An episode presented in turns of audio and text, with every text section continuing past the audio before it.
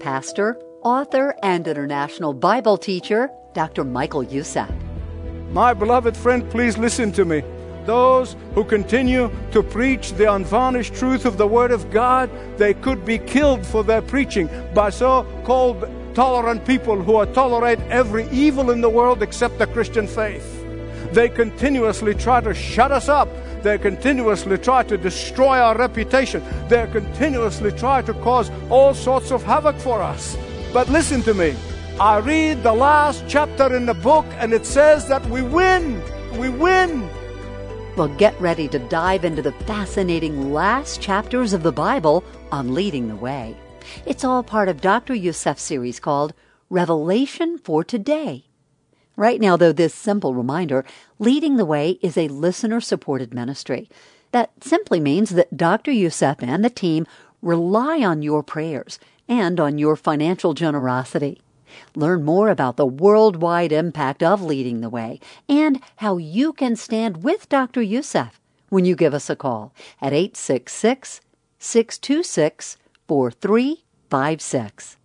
Or you can visit us at ltw That's where you can see how you can pray for Dr. Youssef as he participates in local and also international evangelistic events, events that are reaching so many people for the gospel of Jesus. The website again is ltw.org. Well, Seven Dooms is the title of today's message, but don't let that scare you up because out of doom, Jesus brings hope. Here now is Dr. Youssef to begin. In Revelation chapter 8, we come to the seventh and the final seal after an intermission between the sixth and the seventh. John writes, When the Lamb opened the seventh seal, there was silence in heaven for about half an hour. I'm sure you're asking, why is this silence in heaven? Well, John doesn't tell us why. But there's some possibilities. One possibility is that it could be God's way of granting humanity one last chance for the doors of mercy to be open before it is shut and the judgment becomes final. The second possibility, it could be the calm before the final judgment. This silence is the silence of awe and expectation before the final judgment fall on humanity. And so when the Lamb opens the seventh seal, there was silence in heaven. This is the silence of awe. It's the silence of suspense. It's a silence of expectation. And after the breaking of the seven seals, you see seven angels with seven trumpets uh, standing before God.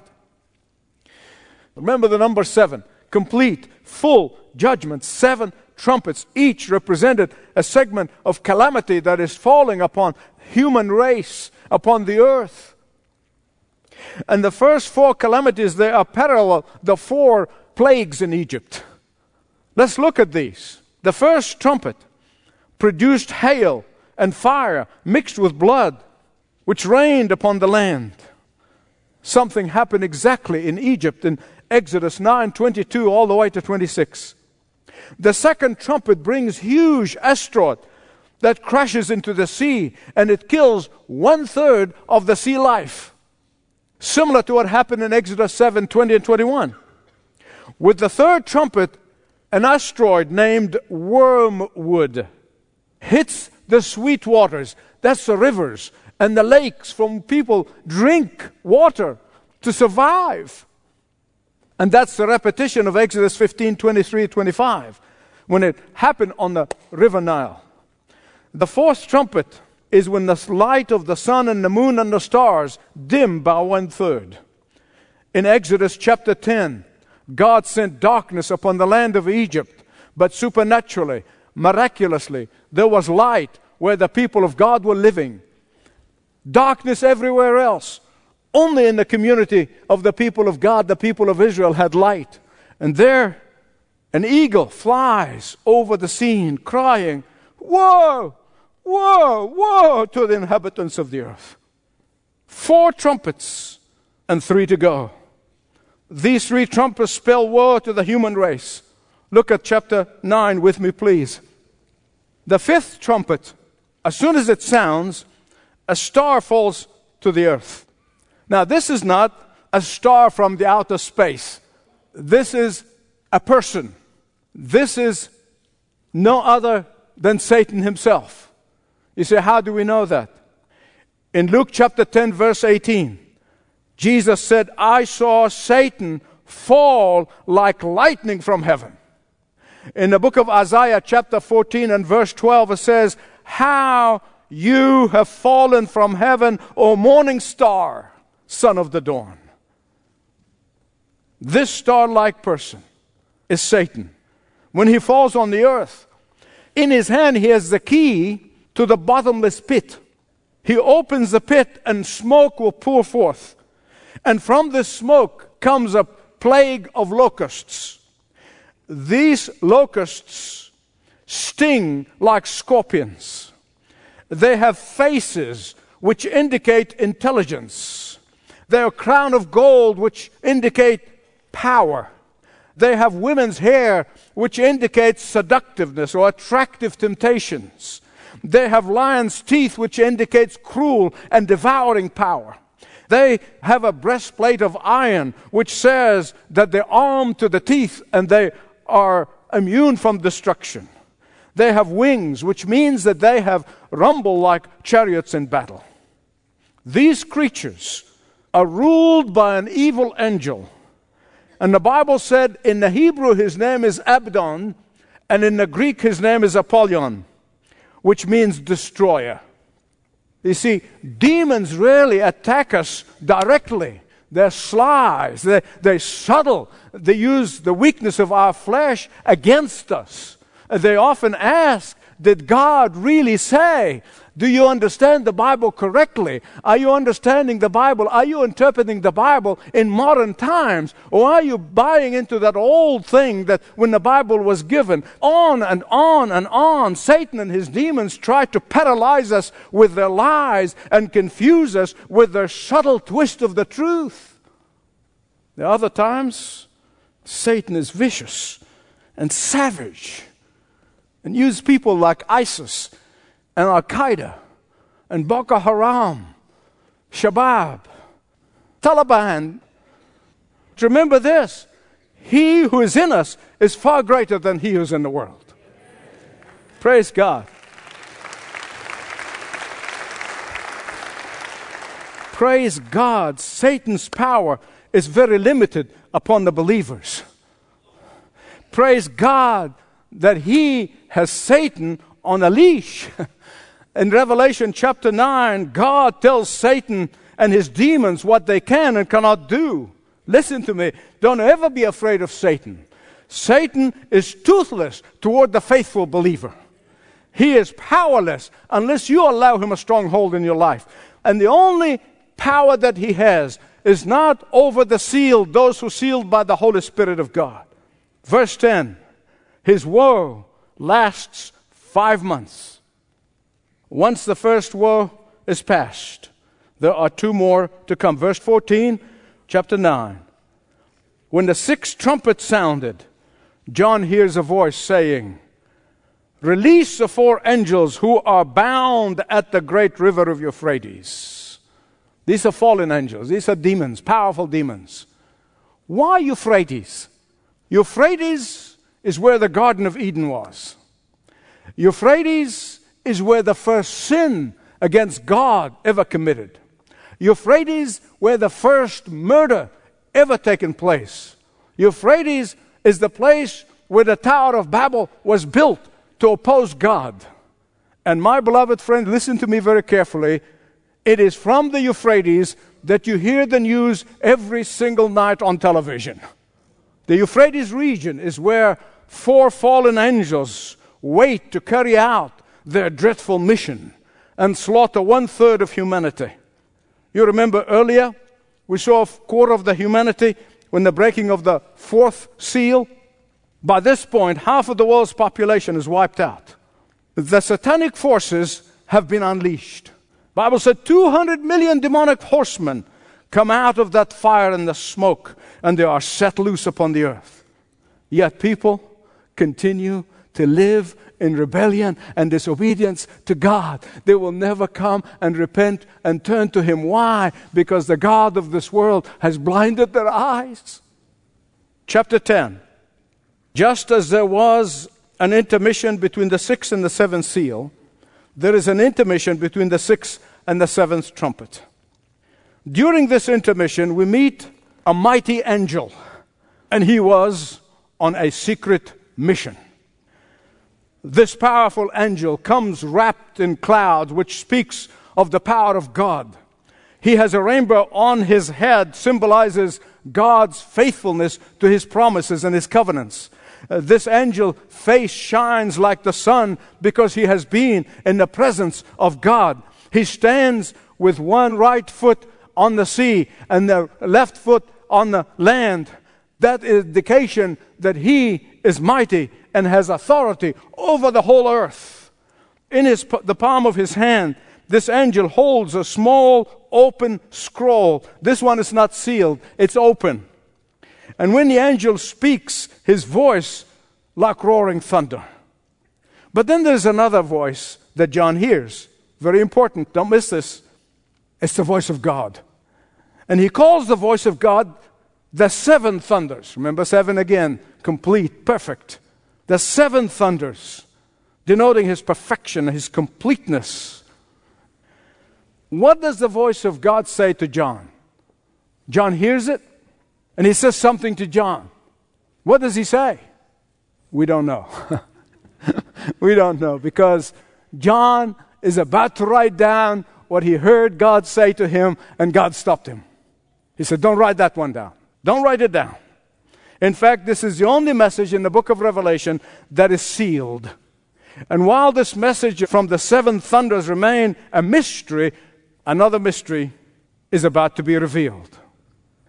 God tells John, Take the scroll that is open from the hand of the angel. And so he does. He takes the scroll. And then God said, Take it, eat it, and it's going to turn sweet in your mouth, but it's going to be sour in your stomach.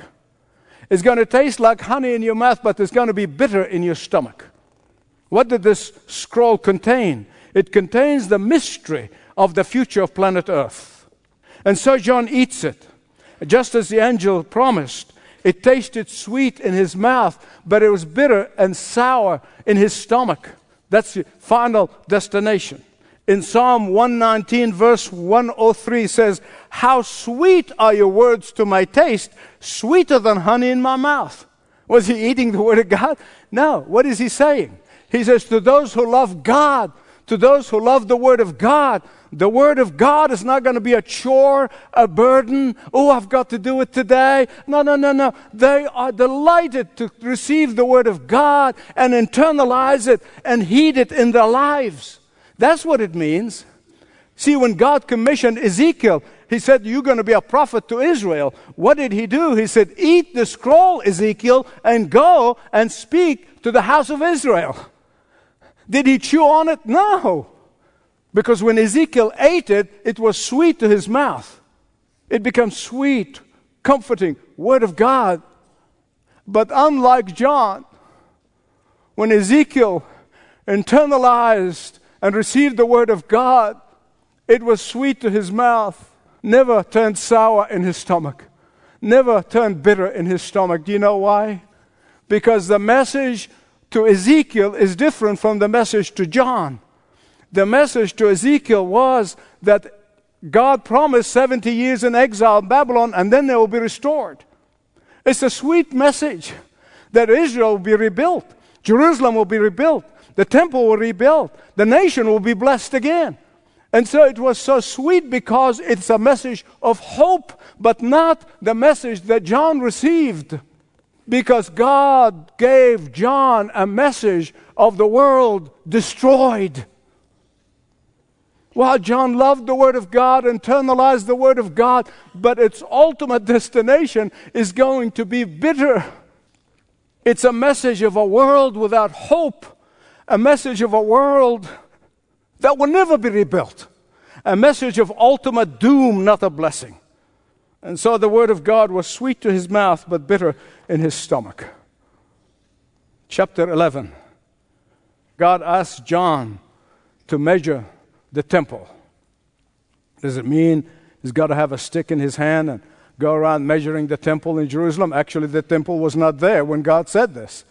The first temple that was built by Solomon was destroyed by the Babylonians. When they came back after the exile, they built the second temple. And the second temple was destroyed by the Romans in 70 AD. This was around 90 when God was speaking and showing the vision to John. So the temple was not there. What is God saying? 1 Corinthians 3 tells us that the believers, we are the temple of the Holy Spirit of God. And God is asking John to do what? To measure the temple means to place boundaries, protective measures around the believers, the elect of God. In the Bible, when you measure something, you define its boundaries. And God wants to assure all of His children who are going to read this book. That's why there are two blessings when you read this book. He wants to assure all of His children that Satan and his demons cannot touch us because we're sealed by the Holy Spirit of God. God draws protective boundaries around us. Even our enemies who persecute us cannot harm us. Oh, they may destroy our body, but they can never touch our soul. Our soul is protective, is in a protective custody all the way until you go home in heaven. Enemies may destroy the outer temple, our bodies, but they can never destroy the inner sanctum, our souls. Uh, we are safe in God's sanctuary. We are safe in his protective boundaries. That's what it means. Again, chapter 11, you meet two witnesses who proclaim the gospel one last time. The two olive trees stand for the anointing of those who proclaim the unvarnished truths of the gospel. The two lampstands represent the light of God's truth. And here in chapter 11, they return in the last days. And they have the same power that they had in the Old Testament. They had power to call down fire, power to stop the rain, power to turn water into blood, and power to strike the earth with plagues. Please listen carefully. These two witnesses will be free to preach for three and a half years. Then the beast or the Antichrist wages war against them. These two witnesses are symbols of the, everyone who truly preaches the Word of God. And symbolically, they're going to die in two cities or two places Sodom and Egypt. Why are those two chosen out of all the cities of the world? They even say Babylon, but Sodom and Egypt. These, again, very symbolic. Sodom represents sexual immorality, and Egypt represents bondage and slavery for the people of God. Sometimes the two go together. What did these two witnesses do to deserve death? Listen carefully. They preached the unvarnished truth. My beloved friend, please listen to me. Those who continue to preach the unvarnished truth of the Word of God, they could be killed for their preaching by so called tolerant people who tolerate every evil in the world except the Christian faith. They continuously try to shut us up. They continuously try to destroy our reputation. They continuously try to cause all sorts of havoc for us. But listen to me. I read the last chapter in the book and it says that we win.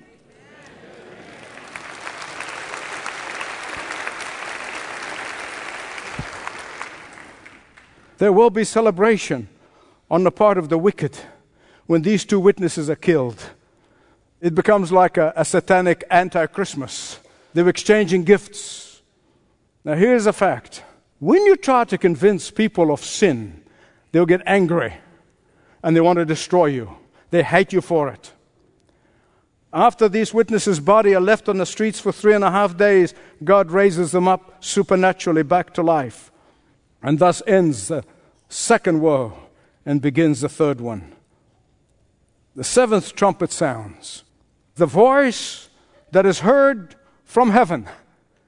The kingdom of the world has become the kingdom of our Lord and His Christ.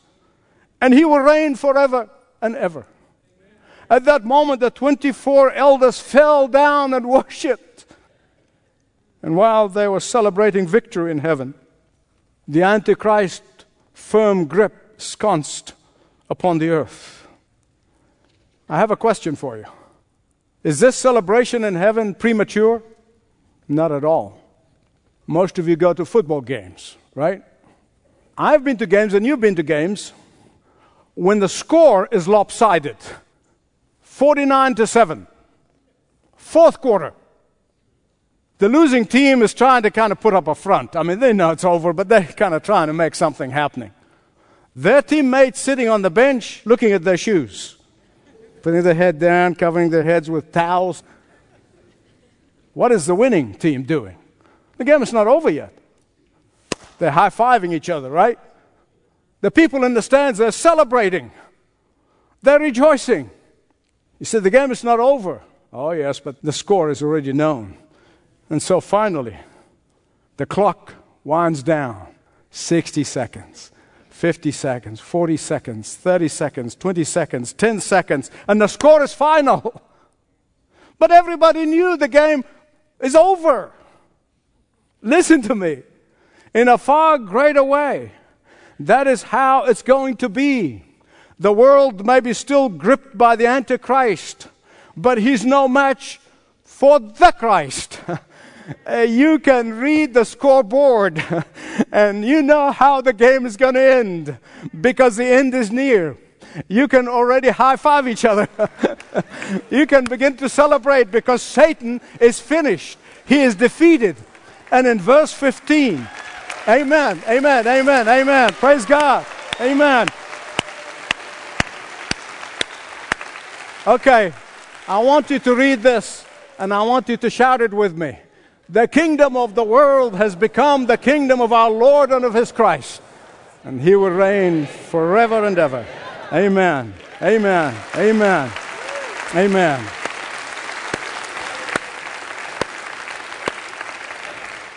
That's verse 15, chapter 11, in case you want to underline it in your Bible.